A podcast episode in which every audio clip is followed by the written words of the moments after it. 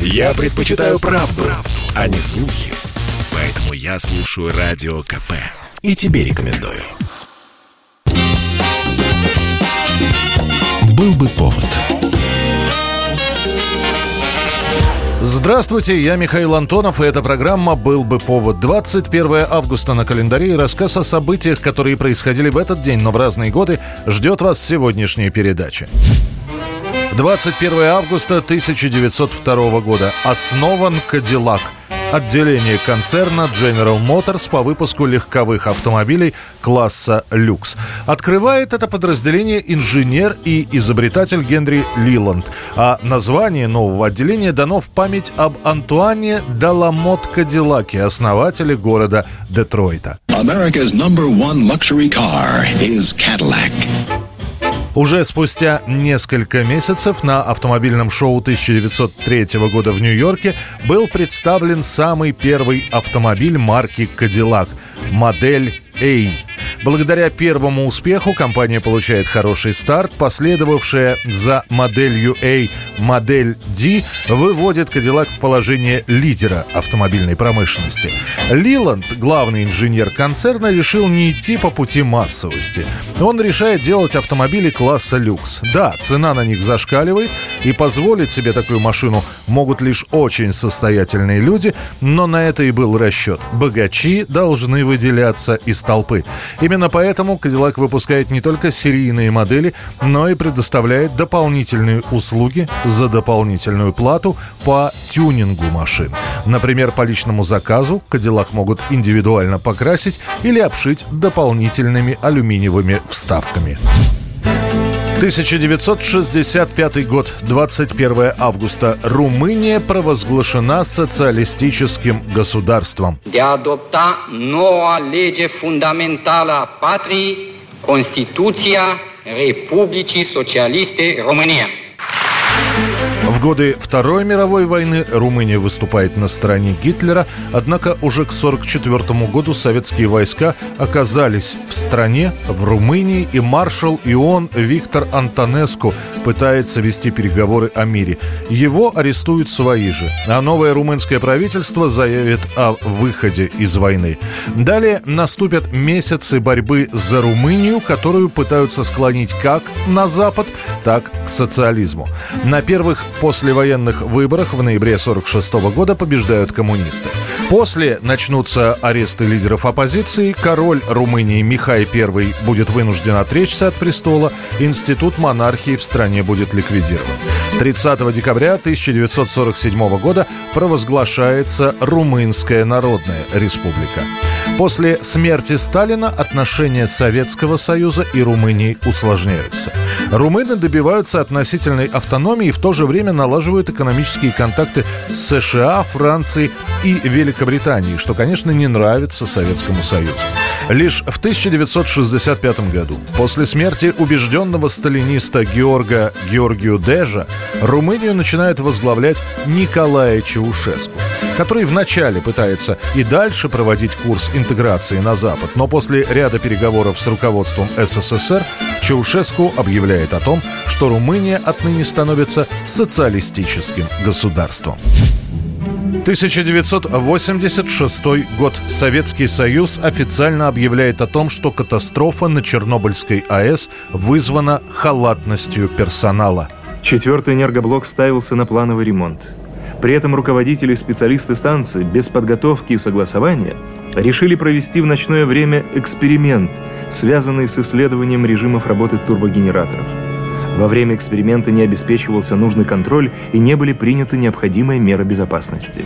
Эту версию готовят создатели реактора во главе с директором Института атомной энергии имени Курчатова, президентом Академии наук СССР Александровым. В действительности же катастрофа произошла из-за недостатков конструкции управляющих стержней ядерного реактора.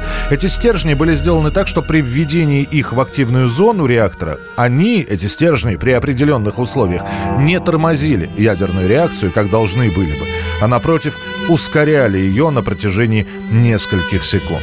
Руководству СССР кажется выгодным возложить вину за Чернобыльскую катастрофу на персонал Чернобыльской АЭС, так как признание наличия дефектов в конструкции реакторов означало бы признание того, что все остальные реакторы такого же типа могут взорваться в любой момент.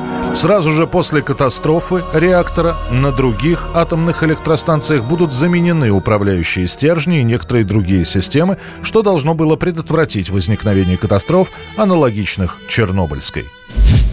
1991 год, 21 августа. Просуществовав в СССР всего три дня, ГКЧП, Государственная комиссия по чрезвычайному положению, прекратила свое существование. Три дня и две ночи.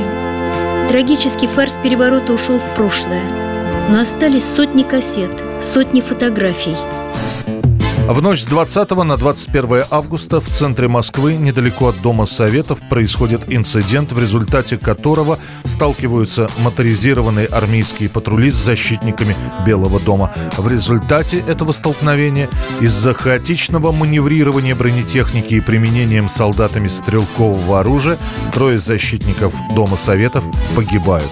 Ожидаемый штурм Белого дома так и не состоится. Я понимаю, сейчас мы уже говорим на уровне истерики, на уровне уровне эмоций. Наверное, уходит здравый смысл из наших голов. Неужели Россия страна только страстей? Неужели Россия страна только горькой судьбы? К ночи 21 августа в армии намечается раскол. Большинство воинских частей отказываются выполнять приказы ГКЧП. Военная активность чрезвычайного комитета сходит на нет. В три часа ночи главком ВВС маршал Шапошников предлагает министру обороны Язову вывести войска из Москвы, а ГКЧП разогнать.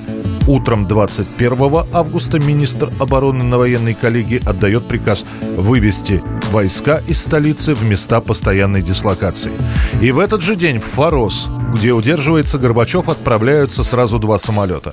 На одном летят вице-президент РСФСР Рудской и премьер-министр Силаев, на другом вылетают члены ГКЧП Крючков, Язов, Бакланов. Их Горбачев откажется принять. После этого вице-президент СССР Геннадий Янаев подписывает указ, в котором ГКЧП объявляется распущенным, а все его решения недействительными. Запомним эти кадры, этот текст, этот тон, наглые ссылки на Конституцию, на право, на референдумы, на широкие слои населения, это мы с вами, широкие слои, чтобы в случае чего распознать, сразу понять и быстро отреагировать. Так начинался путч. К вечеру на столе у прокурора Советского Союза будет лежать постановление об аресте бывших членов ГКЧП, а у Белого дома начнется ликование. Год 1959. Гавайи получают статус 50-го штата США. По сути, признание Гавайев американской территории было вопросом времени. Еще в конце 19 века на территории Гавайев появляются американцы, которые сначала свергают королеву, а после аннексируют территорию, предоставив Гавайям статус самоуправления. Устанавливалось, что США принимает специальные законы, которые будут регулировать статус Гавайских островов, а органы органы власти будут сформированы Соединенными Штатами. Президент США получал право прекращать полномочия должностных лиц на Гавайях. Акт об аннексии также решал вопросы долга островов, который передавался Соединенным Штатам. Все ранее заключенные договоры прекращали свое существование и заменялись новыми от лица правительства США. В 1908 году вооруженные силы Соединенных Штатов организуют в порту Перл-Харбор свою военную военную базу. Ну а после войны без каких-либо референдумов Гавайи объявляют 50-м штатом США. К тому времени местного населения остается всего около 10%.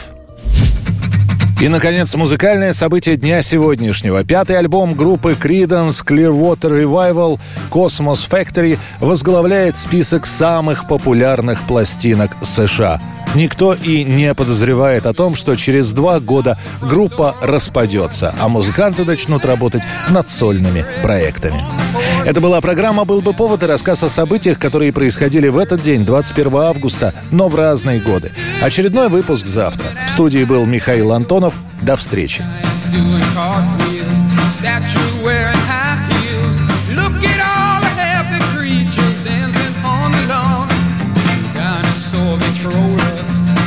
to buckle.